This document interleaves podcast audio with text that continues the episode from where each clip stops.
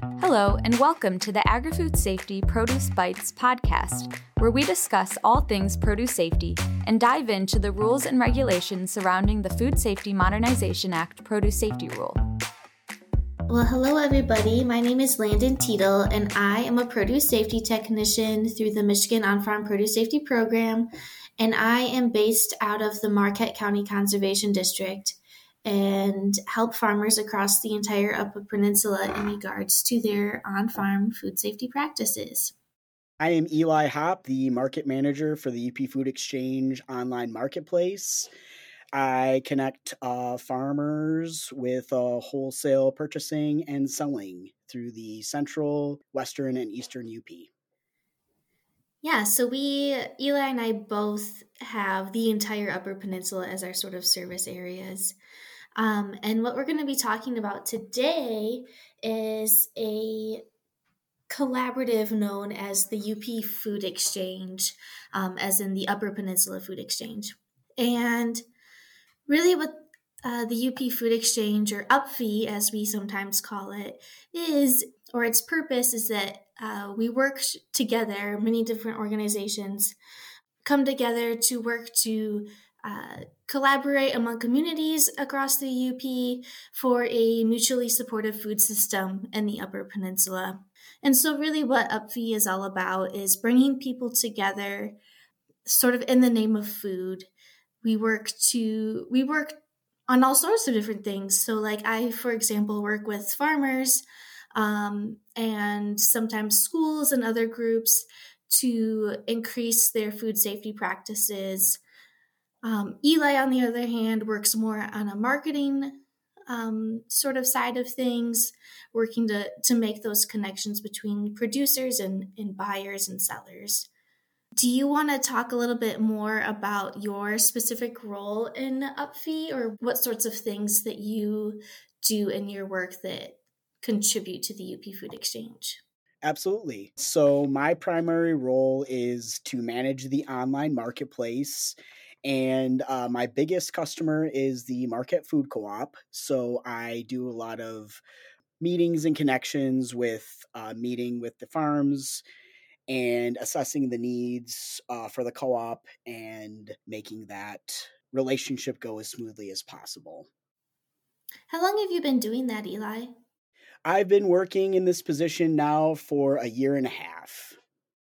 Yeah, a year and a half. How do you feel like that's been going? Do you feel like uh, your work with the Marquette Food Co-op is is helping to meet UPFE's like mission and vision statements? I do. I think it's going great. Uh, we consistently see farmers selling more and more to the co-op each year uh, in, in supporting their growth goals. And as far as uh, meeting with the UP Food Exchange uh, vision, uh, I think that just goes along along with it, uh, s- supporting the overall food system of the UP. Yeah, I think that's great, and I I definitely agree with you. I feel like there's just more every year. There's more farmers. There's there's more food being grown and looking to be sold. Um, I see that too in my work. I've been the produce safety technician for about four and a half years now in the UP, and I started working with the Marquette Food Co op um, and their produce vendors as a sort of uh, like a food safety gauge, we'll say. Um, I don't know, maybe three years ago, and it kind of started out with hey, we've got about eight produce vendors, and we have someone on staff that we pay to go out and sort of check on these farmers' food safety practices on farm.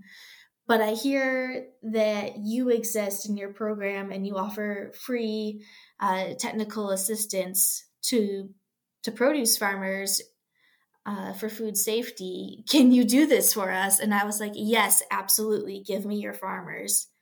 Um, and so it, it started out pretty small. And then I want to say it's like doubled um, almost. That Eli, do you have a number of how many produce farms uh, the co op has now?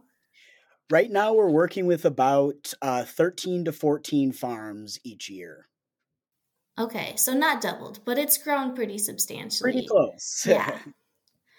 um, and I feel like there's always more. I feel like I'm it's pretty common that I get an email from you saying like, "Hey, there's a farm that's interested. You're going to have to set up a visit if they, you know, if they choose to pursue this." Oh yeah, every spring. Yeah, every spring. Yes, the springs are crazy. So, UPFE's policy on food safety for all of our vendors is that uh, each year, all of our vendors need to be visited by a produce safety technician, which is Landen, and uh, she goes and checks out the farm and sees where they're at, helps them make up that farm plan for each year. And then she lets us know if there's anything that need to be changed on the farm, high risk situations. And then we're just in communication as far as that goes if things have been resolved. It's all kept anonymous so everybody's privacy is kept that way but uh, it's been a pretty good relationship if anything comes up we just have conversations and f- decide how we're going to address it from there yeah um i do keep things confidential so it's up to the farmer if they choose to to want to share any information um, about what happens on our food safety visits with UPFE or the co-op or or whoever, whichever seller that uh, may be concerned.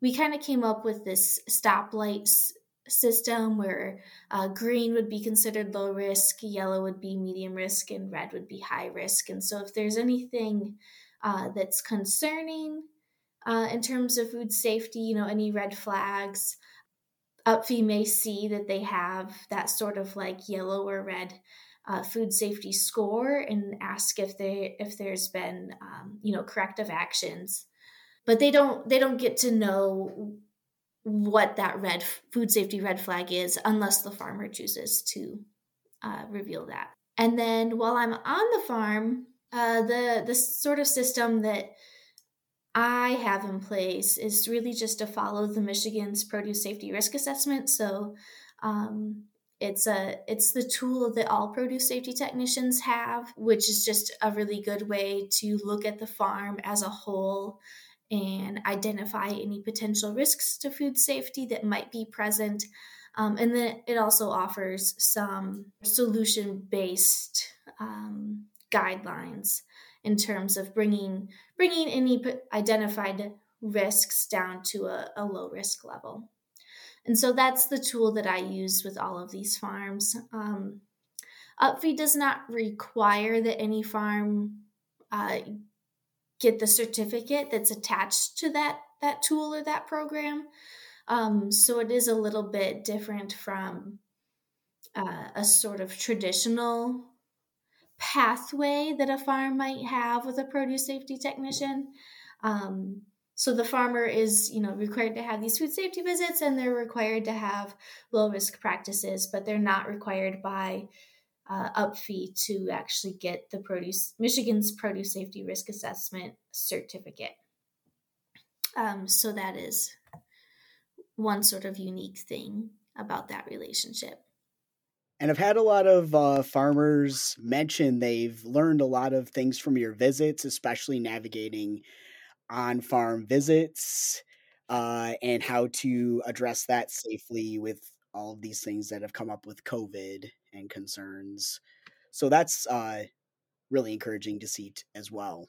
Yeah, and I'm excited for this coming spring, Eli. Eli is hoping to tag along on a lot of these food safety visits to get a better idea of how things go and for farms that, that give us permission, of course that should be a fun time in the spring.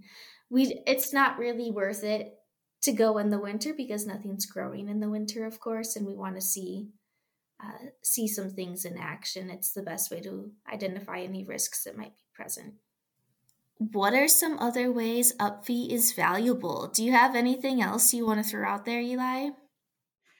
I would say UPFE is valuable as a resource for uh, people who are interested in getting a farm started, who are looking for support for uh, expanding their farm. uh, wholesale support. Uh, basically, we're just a big resource portal for uh, anything local food within the UP. But we have done, um, we as in the UP Food Exchange, we have done some sharing across. Um, I wanted to say across borders, but you know, beyond the UP. Yes. Of resources and and sort of you know how the how we do how we do things, how we're structured as an organization, things like that. Links to anything referenced in this episode are provided in our show notes, which can be accessed on the website at canr.msu.edu slash agrifood underscore safety. Thank you to everyone for listening, and don't forget to tune in next month for another episode of our Produce Bites podcast.